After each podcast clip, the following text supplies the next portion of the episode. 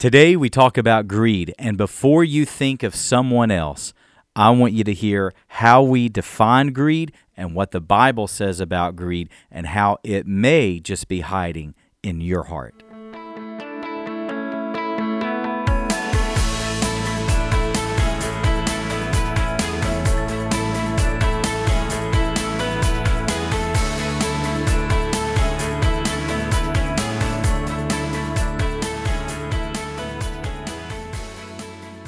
Welcome to Awaken to Grace. Today we're talking about greed. We're in a great series called Emotions That Destroy. And you know, before studying for this sermon, I didn't realize how much I struggle with greed. I thought people who struggled with greed, or at least people who were vulnerable with greed, were those who were wealthy and had a lot of money. I didn't realize that um, people like myself can struggle with it as well. Well, I hope that you find yourself in the scriptures that we share today and that the Word of God would have great transformation upon your heart and in your life as it is mine.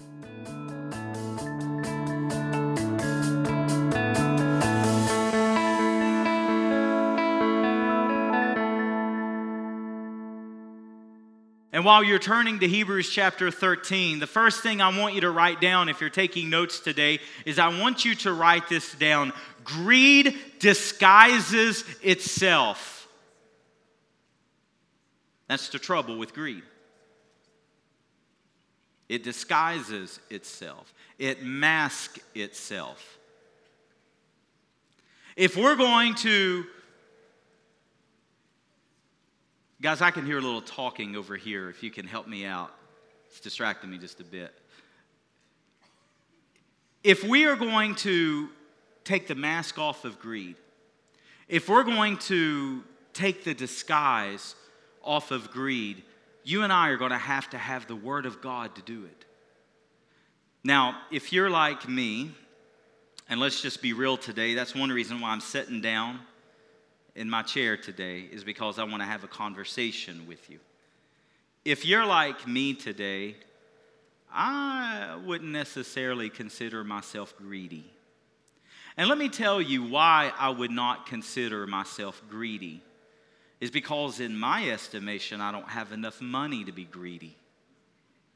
When I think about greedy people, I think about people who have enormous amounts of money and they'll do everything they can to protect it.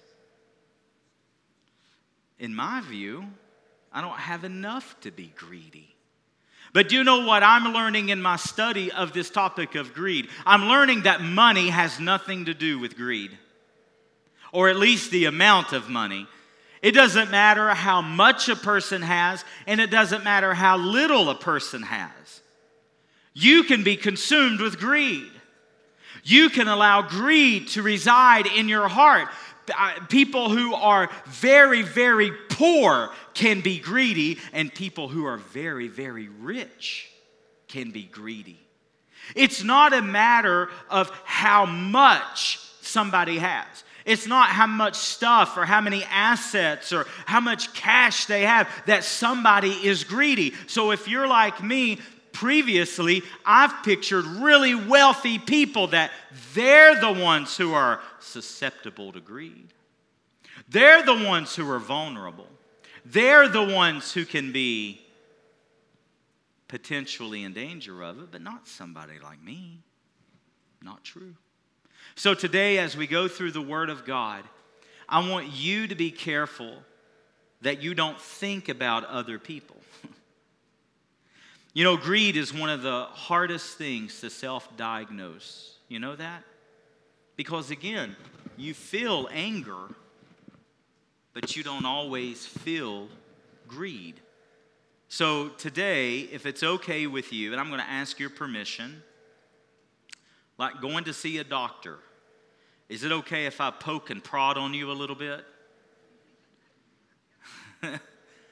you laughed nervously.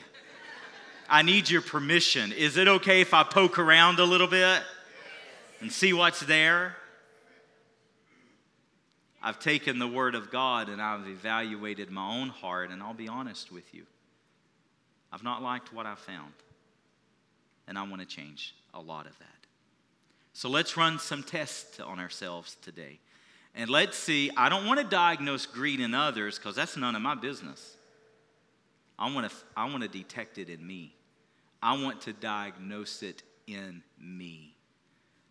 Hebrews chapter 13, beginning with verse 5. As a matter of fact, let's begin just a little bit beyond that because I want to show you a link that I found fascinating this week. The author of Hebrews, and we don't know who wrote Hebrews uh, to my remembrance. I believe it's the only book of the Bible that we don't know the author. People tend to think that the Apostle Paul wrote the book of Hebrews, which could be incredibly true, but we don't know its author. But that doesn't matter. We don't need to know the person who authored it. We know who authored the Word of God, and that's the Holy Spirit of God, right? For all Scripture is breathed out by the Holy Spirit and it's profitable for us. So, when I refer to this section of scripture, you'll hear me say the writer or the author of Hebrews, and that's because we don't technically know who the person was, although we know truly it was the Holy Spirit. So, the author of Hebrews is going to say something that, in my estimation, is fascinating. He's going to talk about marriage for a moment. And he's going to write, and he's going to say, Let the marriage bed be kept honorable and undefiled. Let the marriage bed be honorable and kept undefiled, for God will judge the sexually immoral. Is that not a message our society needs to hear today? For God will judge the sexually immoral. So the Bible says, those of you who are married, as well as those who are not married, God will judge the sexually immoral. But to married families, the Bible says, keep your marriage bed honorable and keep it undefiled. Keep it in the grace of God. Keep it holy. Keep it pure. Keep it righteous. Keep it God centered. Keep it pleasing to the Lord. Now, if I were the author of Hebrews, I think I would have said something else along marriage there. I would have said, keep the marriage bed uh, undefiled and, and, and keep it holy and, and God will judge the sexually immoral. And then I would go on and say something like this I would have said, like, be kind to one another, be compassionate to one another, serve one another, be respectful to one another, be affectionate to one another, communicate for crying out loud with one another. I would have said something like that. But do you know what God said? Look at verse 5. Keep your life free from the love of money. Oh, what instruction that is. You know, uh, many Christians are surprised when they learn that the Bible references faith about 500 times. The Bible references heaven about 500 times. The Bible references hell about 500 times. And shockingly enough, it is money and it is possessions that the Bible mentions more than 2,300 times. More than faith, more than heaven, more than hell combined. The Bible talks about money and possessions more than those three massive topics combined. Why? Because Jesus knew that it's one of the greatest struggles of our life. When I meet with marriages in the counseling office, so often, inevitably, we, we always come back to one issue among many issues and communication, and, and, and uh, you know, there's just, there, there's a hundred issues. But one of the issues that we typically come into is money and how do you manage it and how do you spend it and how do you save it and opposites attract, and one feels this way and the other feels that way. And I always encourage couples don't go by how you were raised, don't go by what you saw, don't go by how you feel, go by the Word of God. Learn the principles of money. Learn the principles of managing your resources. Learn those principles out of the Bible, and then you know it's going to be solid, and that's something both can agree on. And why is it that the author of Hebrews says, keep your marriage bed honorable, Keep your marriage honorable and undefiled. And then he makes a direct link, the very next link, he says, and keep your life free from money. Because Jesus knows one of the hardest parts of marriage is how we handle our resources. Oh, but I'm not preaching to nobody on that, am I? That's for somebody else. How do you handle your resources? How do you keep your life free from the love of money? I want you to write something down today. I want you to write a couple of things down. I want you to write this down. Greedy people love money, they love it. Greedy people love stuff. Greedy people don't share. Greedy people control. This is what I really want you to write down. Greedy people are afraid. Now, watch the logic of the text. If you follow the logic very closely, if you read it very slowly, watch what the author does. Keep your marriage bed honorable and undefiled. Keep your life free from the love of money. Okay, how do I do that? I mean, in my heart, I don't want to love money and I don't want to love stuff. But is anybody else like me? Do you have to have money? Does your power bill pay itself? Do you fill up your gas in your car on your looks? I highly doubt it. Zig Ziglar said it so well money's like oxygen, it's not everything, but you got to have it to live. Is that right or wrong? So, if we have to have money and we have to have that to survive, and God knows that, then how in the world do we follow this command? Keep your life free from the love of money. I think what Scripture is saying is don't be dominated by it, don't be controlled by it, don't be guided by it. Don't let it consume your thinking. Don't let it express who you are. Don't let it put value upon your life, whether you have a lot or whether you have a little. Don't let it determine you. Don't let it value you. Don't let it speak into your life. Keep your life free from the love of it. John Wesley was asked, Every time the man got money, he gave it away. And John Wesley was asked, Why do you give money away as soon as you get it? You know what he said? Lest it take root in my heart. That's good. Are we to save for the future? I think so. Are we to prepare for tomorrow?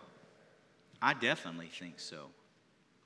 So, where's the line drawn between having a love of money and allowing greed to reside in our heart and following the biblical command keep your life free from the love of money. How, how is that done? Sorry. Go, go the next phrase with me. Now, see, this is why people come up to me and they'll say, Chad, how is the best way to study the Bible? And I always say phrase for phrase read a line and think on it, and then read the next line. Read the scripture and then ponder it for a while, and then read the next. And what you'll find is scripture builds upon the other. It just builds and builds. The Bible calls it line upon line, precept upon precept. So, watch what he says. If I'm to keep my life free from the love of money, then how do I do that? And he tells us be content with what you have. Be satisfied with what the Lord has given you. Oh, what a message we need right now because how hard are marketers and advertisers and how hard are stores and, and retail and, and the whole holiday season how hard are they vying for your attention right now how hard are they trying to get you to say I'm not going to be happy unless I have that. My life is not complete unless I get that. I'm not going to feel good unless I purchase this. My friend, that's such a lie. That's such a lie. And the Bible says if you want to keep your life free from the love of money, then here's the answer be content with what you have. And how many of us can truly say, I'm content today? I'm content with what the Lord has given me. I'm content with what He's blessed me with. I'm content with what the Lord has placed in my hands. I am content. Are you content? See, for many years, I've wrestled with contentment and ambition. I love to feel ambition. I love to go for the next step. I love to plan something and see it be successful. I love to grow from this phase to that phase. I love to be reaching forward. I hate to look back. I hate to feel stuck. I always want to be going forward. But can you be content and always go forward? Can you be content and feel that way? Well, let me tell you what I'm learning in my life. My ambition is not to be toward my gain. My ambition is not to be toward what I can accomplish. My ambition is not to be toward what I can store or what I can house or what I can fill my life with. My ambition is, be, is to be toward God's kingdom. My ambition is to be to the glory of God, not to the glory of Chad. And when my ambition is set toward the kingdom of God and I follow Matthew 6:33, seek first the kingdom of God and his righteousness and then all the things that I need in life, they are going to be added to me. Then my ambition is not in what I can hold and what I can gain and what I can collect and what I can hold dear. No, my ambition is in God's glory and then God gives me what I need. And then I can be content. If I gain, I'm content. And if I lose, I'm content. If I lose eyesight, I can be content. Contentment. Are you content with what you have? I'm not asking you to choose ambition over contentment. I'm saying put your ambition in the right place. Be ambitious about the glory of God. Be ambitious about the kingdom of God. Be ambitious about doing God's will for your life today in this life. And then let all the stuff fall where it may. And whether you gain or whether you lose, whether you accomplish or whether you fail, ultimately it doesn't matter because your joy is all wrapped up in Jesus. Amen? So keep your life free from the love of money. And then what does he say? Be content with what you have. Why? Why should I be content with what I have? You ready to learn right now? Because Bob, the, I, I don't make this stuff up. It's right here in the Word of God. All we're doing is just reading it.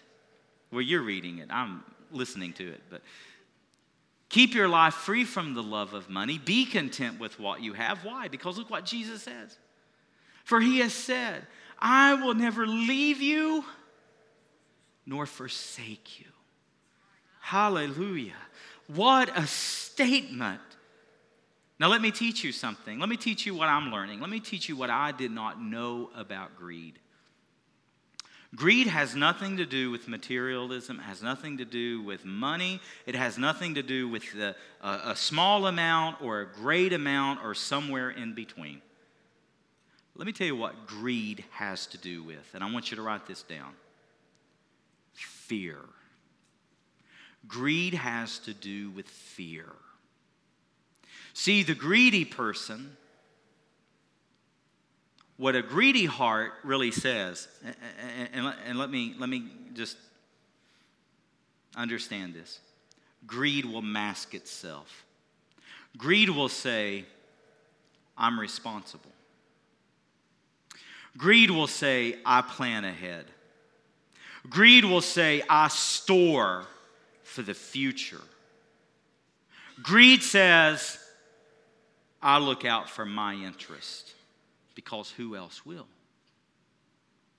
Greed can mask itself as being responsible, as doing the right thing, as planning ahead. Greed masks itself as being careful.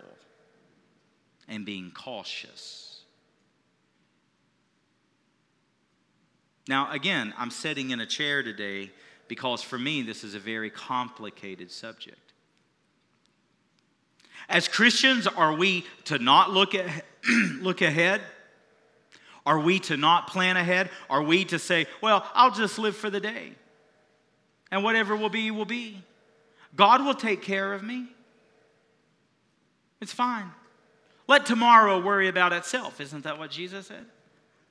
So, am I just to live for the day and not think more than 10 minutes ahead of the future? I don't think that's what the Bible teaches. People who believe that they shouldn't live for the future, I, I, think, I think they're out of balance. The Bible would say, sluggard, learn from the ant. The ant puts back. There's something, there's a principle there to be learned. I don't think that the Bible expects us to only live for the day.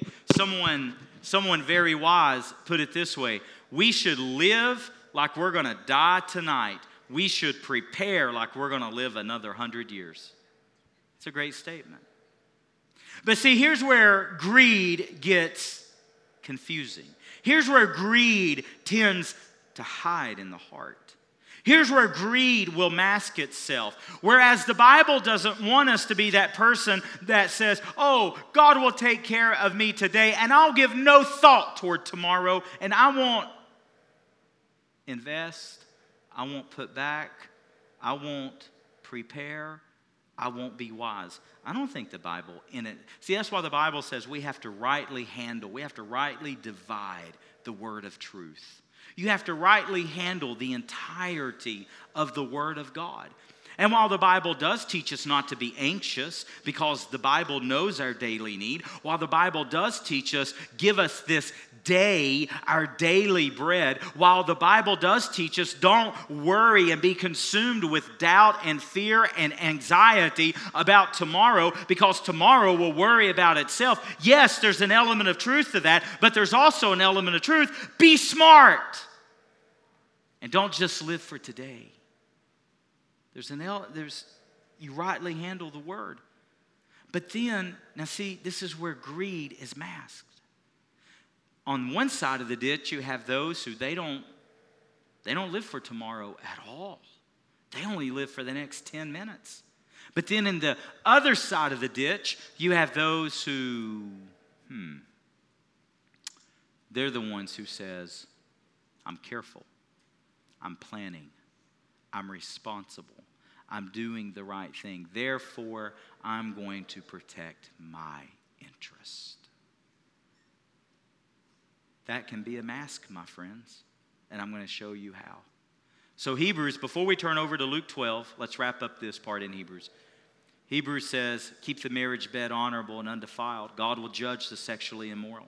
Keep your life free from the love of money. How? will be content with what you have. Why should you be content with what you have? Because Jesus is never going to leave you nor forsake you. And then he says, What then shall I fear? What man can do to me? Greedy people are afraid that God isn't going to do what God says. Greedy people fear that God is going to let them down. Greedy people fear that, God's no, that God will leave them or forsake them. Greedy people feel as though God doesn't have their interest in mind. And what if God does? What if God doesn't? Do you know what fuels greed? The what ifs of life. Well, what if this goes wrong? What if the economy fails? What if my health fails? What if I lose my investments? What if I lose this? What if what if I am generous and I lose out? What if I get burned? What if that doesn't work out? The what ifs of life fuel our greed. And the Bible says, don't worry about the what ifs. I will never leave you nor forsake you. Amen? And that is why we should not allow greed inside of our hearts. It competes with the glory of God. So if I keep my life free from the love of money, I'm content with the things that I have. I know God will never leave me nor forsake me. Then what is there to fear what man can do to me? What is there to fear what I can gain or lose, accomplish or fail? What is there to fear if God is with me and is never going to forsake me? Now go to Luke chapter 12. Jesus is going to say something in verse 15 that is shocking. At least it's shocking to me. Jesus says, Be on guard, be aware be on guard and take care, be on guard against all greed or covetousness. Now, think about that. Jesus said, Take care, uh, be on guard, take care against all covetousness, any area of greed. And then look what he says For a man's life does not consist in the abundance of possessions. For a man's life does not consist in the abundance of possessions. Oh, how our society needs to hear this message from Jesus. Your life isn't what you own or what you lose. Your life is not the sum total of your net worth. Your life is not your income or your savings or your nest egg or your retirement. Your life, it's not those things. No more than the church is this building. If a tornado came through and leveled our facility, would the church still remain? Absolutely. Because the church is not this building, the church is us. Your stuff is not you. Your life does not, and listen, I can feel the Holy Spirit instructing me right now. There are some of you, I feel this so strong in my heart right now, and I'm going to obey the Holy Spirit. There are some of you that are at the point of depression because you can't buy your kids what they want this Christmas. Let me tell you, your life and their life and your value as a parent does not consist in the abundance of your possessions. And you would do well to teach your children that. Teach your kids that. Our life is not our stuff. And don't you dare let them see you depressed this Christmas because you can't give them what they want. What a trap. What a trap. Say, no, this Christmas, we're going to keep our lives free from the love of money. And we're going to be content with what we have. Amen. Glory to God. I feel the Holy Spirit on that. Now I wish I had my pulpit. I, sh- I shouldn't have sat down. Hallelujah. now, Jesus is going to tell a story. He's going to tell a parable. What's a parable? It's an earthly story with a heavenly meaning, it's an earthly picture that reveals a heavenly truth. And Jesus is going to tell a story. And listen to what Jesus says, and we'll draw a few principles out of this and then I'll finish. Jesus says, that there was a very rich man who was a landowner. He's a farmer. And this landowner, even though he was already rich, yielded an enormous crop.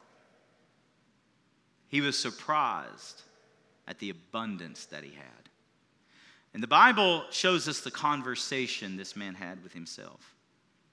This man said to himself, Self, what am I going to do with all my extra stuff? And after thinking about it, this is what he decided to do. I don't have enough storage to store my abundance, so here's what I'll do I'll tear down my barns and I'll build larger ones. And then he said, I'll say to my soul, you have stored stored up grain for years to come. And I'll say to my soul, Soul, relax. Eat, drink, be merry. One author said it this way, and I love it. This man suffered from BBS, bigger barn syndrome. Many Americans, many Christians, many of us sitting in this room, many of us watching online, we suffer from BBS, bigger barn syndrome. What are the fatal flaws that this man made? Well, like many in our society, this man never once acknowledged God as the source of all of his gain. Never one time did he acknowledge. Now, think of the foolishness of this. Is a farmer in control of his blessings? Not at all. If God doesn't give the rain, how will he yield a crop? Never one time did he say, God has blessed me with abundance. Never one time did he acknowledge the extra in my life. Forget the, the, you know what I need. I'm talking the extra. Not only has God given me my need, my daily need, God's given me far more. And never one time did he acknowledge God behind it. So here's the trap. Here's what happened. This man convinced himself that he earned it. He earned it. My friends, the Bible teaches that you and I ought to work hard.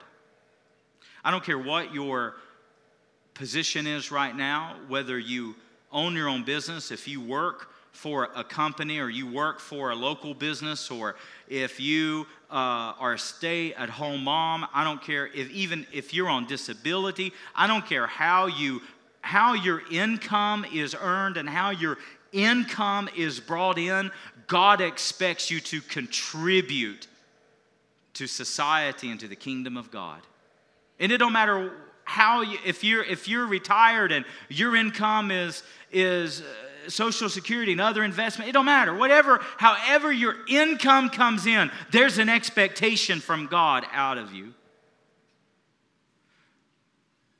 You ought to be productive. And when I say productive, I mean the same as in that area of ambition. You ought to be producing something for the glory of God. God has not brought you where you are in life for you to sit around and waste your life on television. God hasn't done that. You are to be producing something to the glory of God. Before losing eyesight, I thought I did pretty well in the area of not wasting my life, and I realized just how much time I wasted. Oh my goodness. In the last year, I've read 52 books. And a minister friend of mine, he said, Chad, how in the world do you find time to do that? I said, Well, when you cut out Facebook and you cut out Twitter and you cut out sports and you cut out TV, you all of a sudden have a lot of time.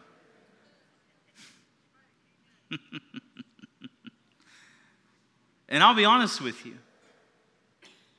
If the scales fell from my eyes and my eyes opened today, I would to God that I would never go back to the social media and the television and the movies and all that the time I gave to my in my life to those things. I would to God that I wouldn't go back. I'm so much happier without those things in my life. So, well, that was a rabbit trail. What am I talking? Oh, oh, BBS, bigger barn syndrome. Sorry. I shouldn't have taken my pulpit out today. I'm, I'm, uh, I sit down and I go off on rabbit trails. All right, let's get back on, on track. The fatal flaw is this man believed he earned it. Friends, you and I don't earn anything apart from the grace of God. Do you acknowledge God in what you earn? Do you acknowledge God in your income and the blessings and the resources? You say, Chad, I have, I have no margin in my life. That's not what I'm asking.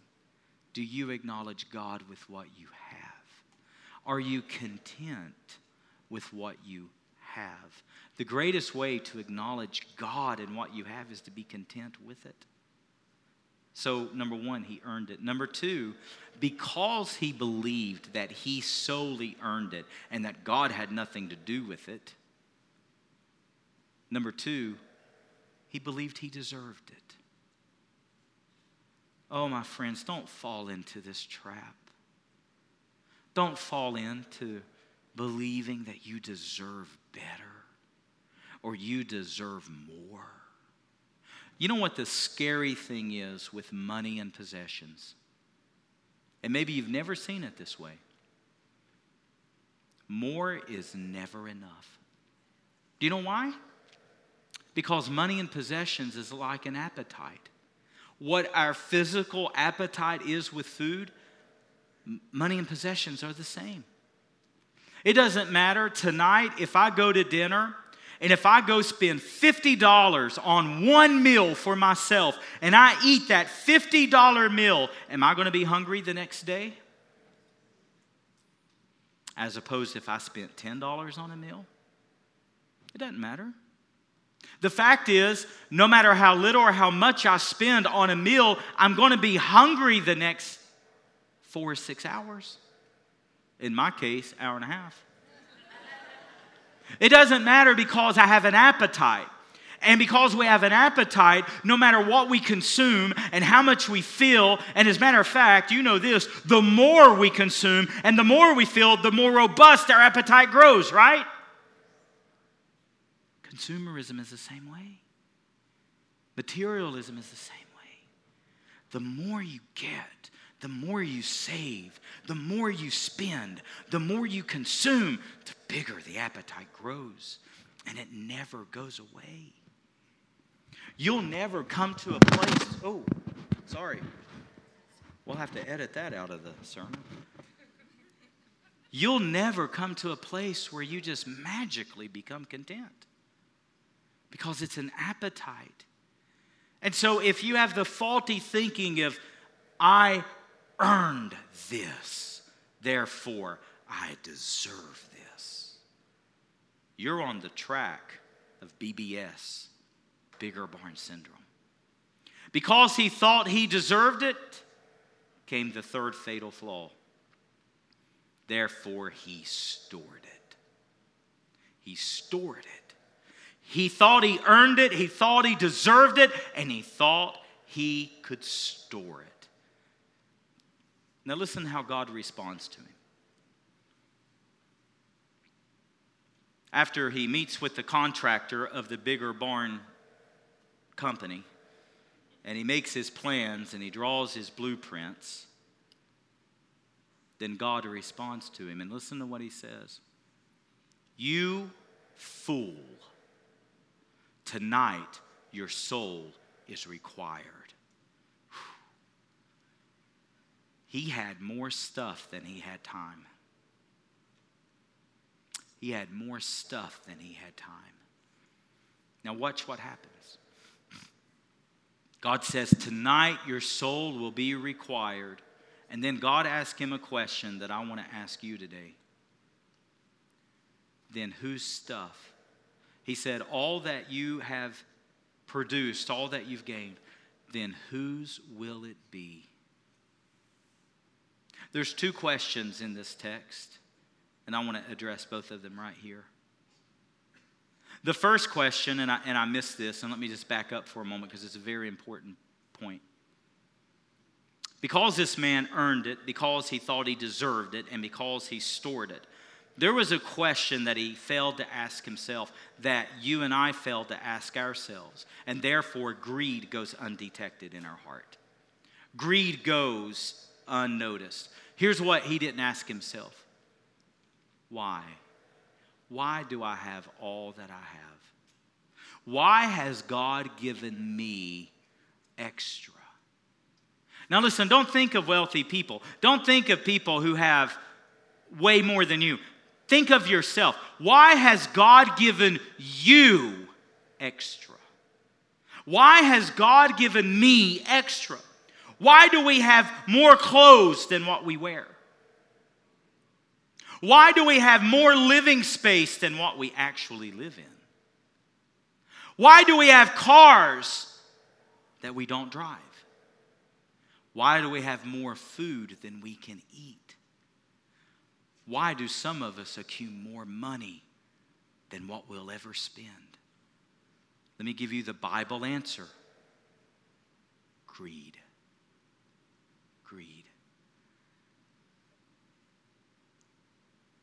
If you're like me, it's there. It's there, and I want it out.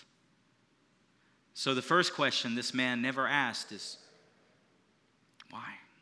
Why has God given me extra? What are you responsible with? What's God put in your hands that you are responsible with? See, here's the difference. Here's what we see in this text. When God asked him the God question when you die, then whose stuff will it be? This is the difference. Do you see your life as an owner or do you see yourself as a manager? See, I have a very close friend who is my financial advisor, and we're very close friends. And we get together on occasion and we'll discuss my finances, which only takes like three minutes, and then we talk sports. But, anyways, we'll get together and but but listen, I, I, send in something for for my retirement and uh, uh, whatever that's called, IRA. I send my financial advisor. I send him a monthly check for that. What if my financial advisor said, you know, I didn't talk to Chad this month, and I don't really know what he wants me to do, and I've been wanting that new set of tires. I think I'll go get that for me with my money. Would he be a good financial advisor? Why?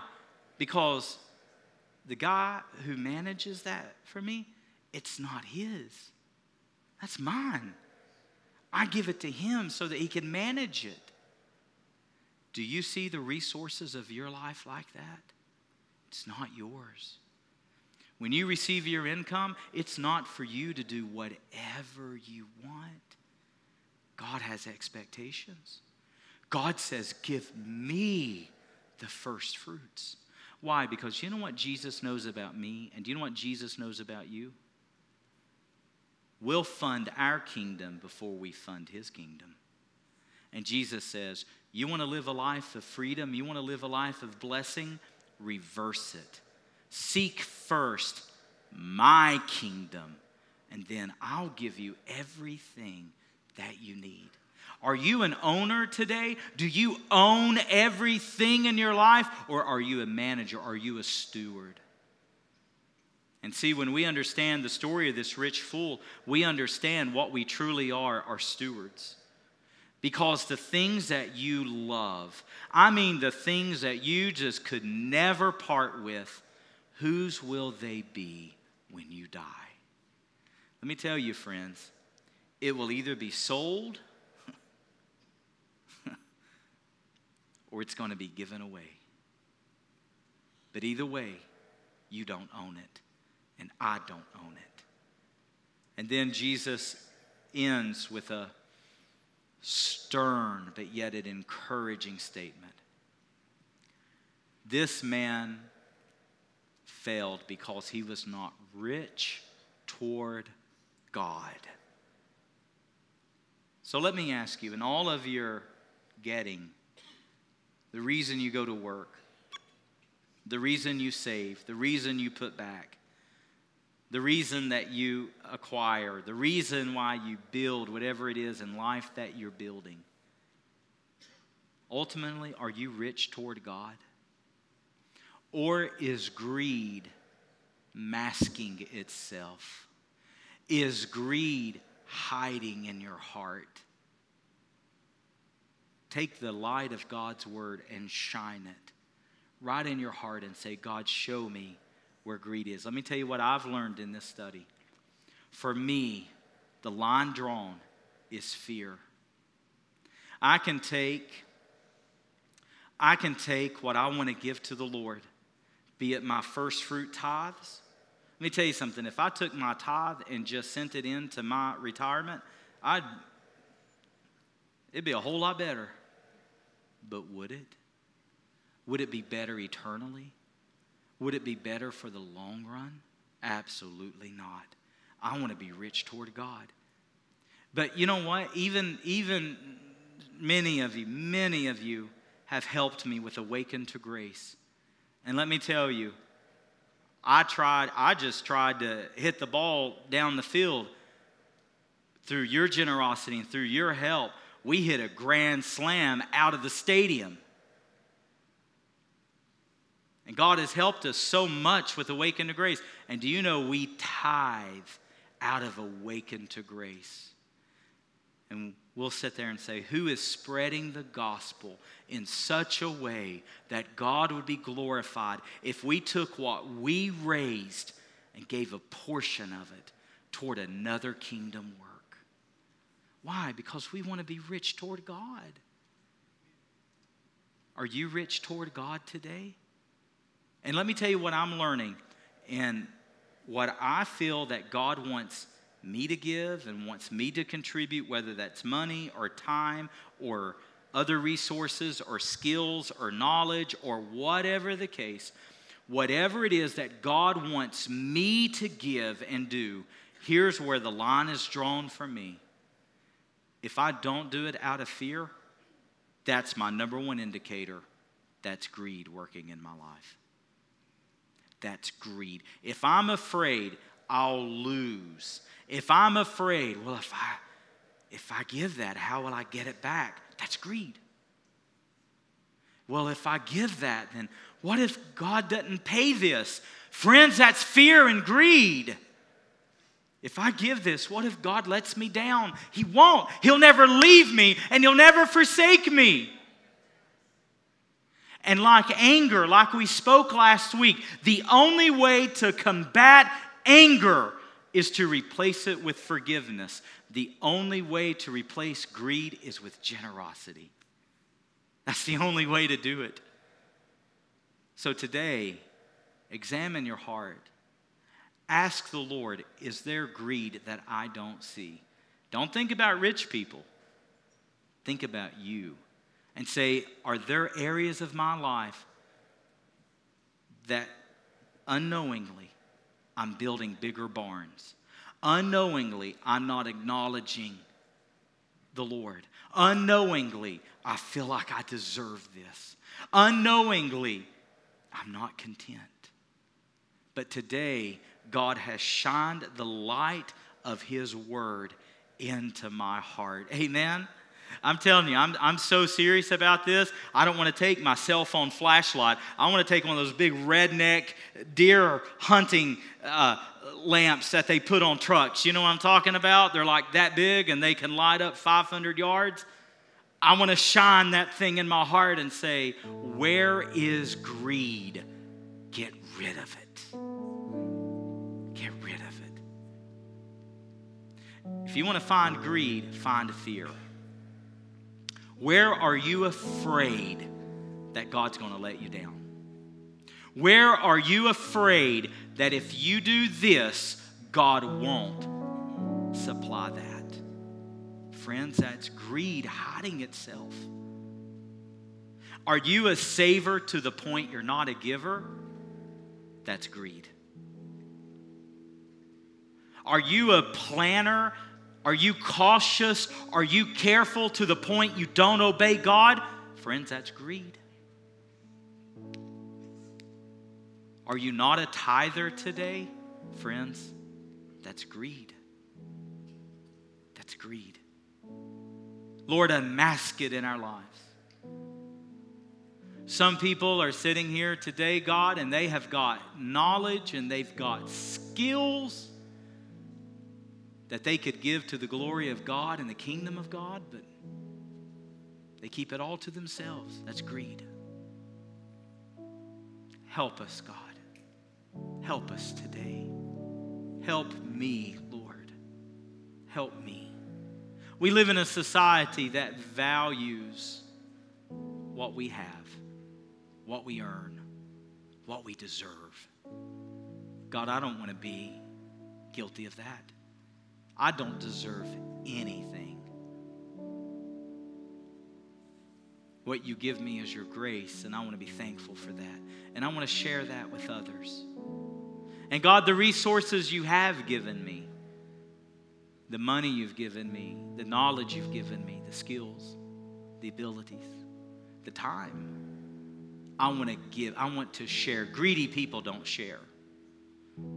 Greedy people don't share because they don't think others deserve it. No, God, we want to share today. So, will you take the areas of greed and will you replace it? Help me. You won't do it. I have to do it. Help me replace it with generosity, for you love a cheerful giver. Today, with your eyes bowed and your, your heads bowed and your eyes closed, do you need to get greed out of your heart? Every Sunday, we do an altar call. We invite people to the altars. Let me just invite you if there's greed hiding, masking, do what I'm trying to do this week. Put God's light on it and say, God, I don't want it. If you need to come and pray, maybe you need to lay some things down at the altar. Maybe there's some things about you that you say, God, it's time to change. And I'm going to invite you to change it today. You come right now. You just slip right out of your seat and you come and lay it at the altar.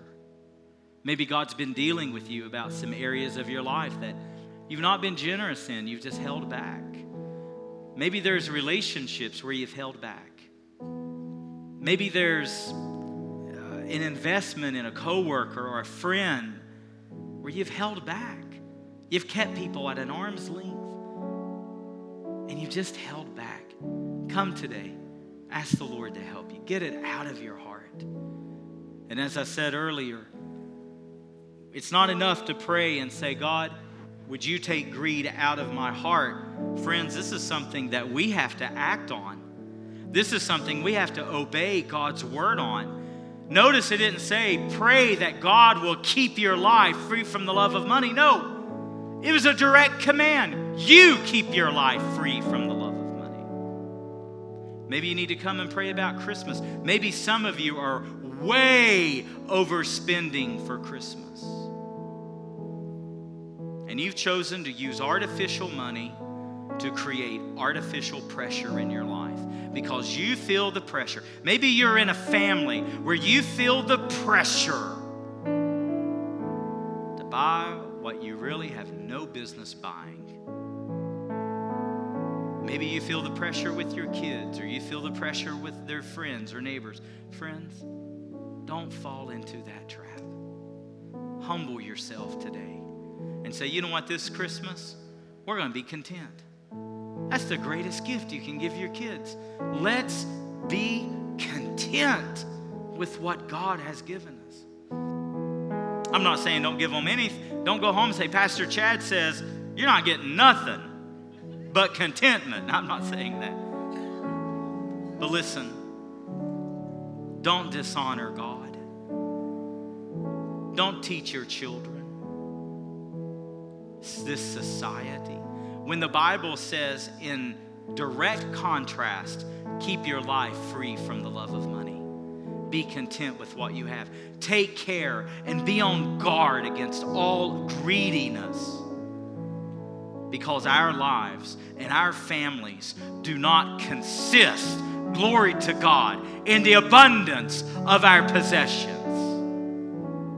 Our worth is in Jesus, not in what we own and not in debt. Be content, my friends. Be content. Oh, God, teach us contentment. Teach me contentment. Don't let the world reach into my heart and steal contentment.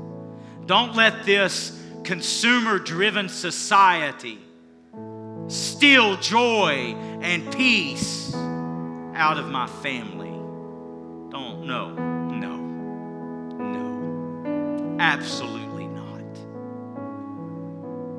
Let us be the people of God, grateful, happy, joyful, content. And when we recognize greed in our heart, Lord, like that spider web of last week, let us get rid of it, get it off of us. Because when we look at you, who's such a generous, grace giving God, oh, greed has no place in us. No place. No. And we're not going to fear our future. We're not going to fear retirement. We're not going to fear our old age. We're not going to fear running out of money. We're not going to fear that you're not going to take care of us.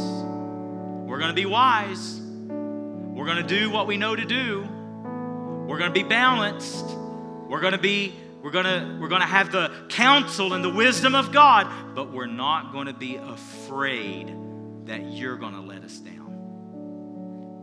And greed will no longer reside in us. In Jesus' name. In Jesus' name. And everyone said,